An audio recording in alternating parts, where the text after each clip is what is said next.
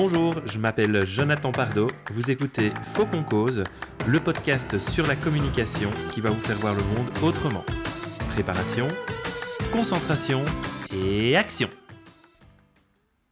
Dans cette semaine consacrée au process communication modèle, j'avais envie de vous faire un bout d'histoire. D'une part parce que je trouve que c'est toujours intéressant de savoir d'où vient un modèle de ce type. D'autre part parce que son histoire, eh ben moi, je la trouve assez sympa. Alors si j'étais tout à fait puriste, hein, je vous dirais que tout ça a commencé le 10 mai 1910 avec la naissance de Eric Berne, qui est le, père de l'analyse transactionnelle. Hein. c'est une, théorie de personnalité, des rapports sociaux et de la communication. Et cette théorie, on pourrait même dire, hein, cette pratique de l'analyse transactionnelle, eh bien, c'est la base du process communication modèle. Ceci dit, je ne vais pas vous emmener si loin dans le passé, mais je vais débuter mon histoire dans les années 70 en Arkansas aux États-Unis. Là-bas, on va trouver un jeune psychologue clinicien qui s'appelle T.B. Keller. Alors moi aussi, hein, j'ai découvert que T.B. pouvait être un prénom. Et ce psychologue clinicien, il va se demander pourquoi les techniques qu'il emploie avec ses patients n'ont pas toujours la même efficacité. Alors le docteur Keller, c'est quelqu'un de très organisé, de très structuré, si vous vous souvenez de cette perception qui est celle de la pensée, eh bien c'est la perception dominante chez euh, T.B. Keller. Il va donc avoir besoin de faits, de données et d'analyses. Alors il va entamer des recherches scientifiques hein, très approfondies sur un premier groupe de 1200 sujets et il va commencer à observer des comportements, des comportements subtils il veut impérativement comprendre ce qu'il se passe lorsque des individus sont en train de communiquer. Au début de son étude, il va notamment s'intéresser à la mécommunication, à ces comportements négatifs et inappropriés que nous montrons dans des situations de stress. Petit à petit, ces découvertes vont l'amener à identifier ces fameuses six perceptions dont vous avez entendu parler dans les capsules précédentes, ainsi qu'un cadre théorique extrêmement complet pour pouvoir comprendre les comportements des individus et anticiper le stress et les conflits. En 1977, il va recevoir un prix prestigieux le prix Eric Berne, qui est décerné par l'Association internationale d'analyse transactionnelle. C'est une récompense qui marque euh, voilà, une, très très grande reconnaissance et c'est le début de l'essor du modèle. À cette époque, il s'appelle encore Process Thérapie. Il lui permet à T.B. Keller de diminuer de moitié le temps de traitement de ses patients. Comme vous pouvez l'imaginer, ce modèle il ne va pas passer inaperçu. Il va notamment arriver aux oreilles d'un brave monsieur qui s'appelle Terry McGuire et qui en 1978 est le psychiatre en chef de la NASA. Il est responsable de la sélection des astronautes pour les vols habités. Alors Terry McGuire, ben, vous imaginez, il est très intrigué par ce modèle qui peut être capable de prédire les comportements sous stress, de les décrire avec une grande précision et de les désamorcer. Ah oui, imaginez devoir faire coexister des individus dans une grosse boîte métallique de 400 mètres cubes à 40 km au-dessus de nos têtes. En cas de conflit, on ne peut pas trop sortir prendre l'air et fumer sa clope. Terry Maguire va donc contacter T.B. Keller pour en apprendre plus sur le modèle.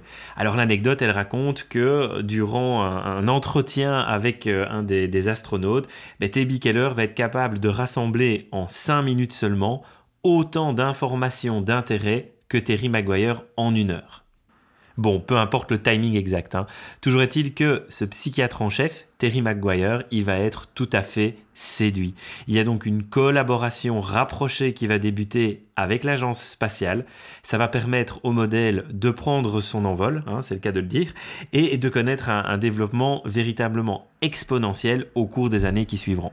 D'ailleurs, Terry McGuire parlera de ce modèle comme un véritable couteau suisse qu'il a toujours avec lui.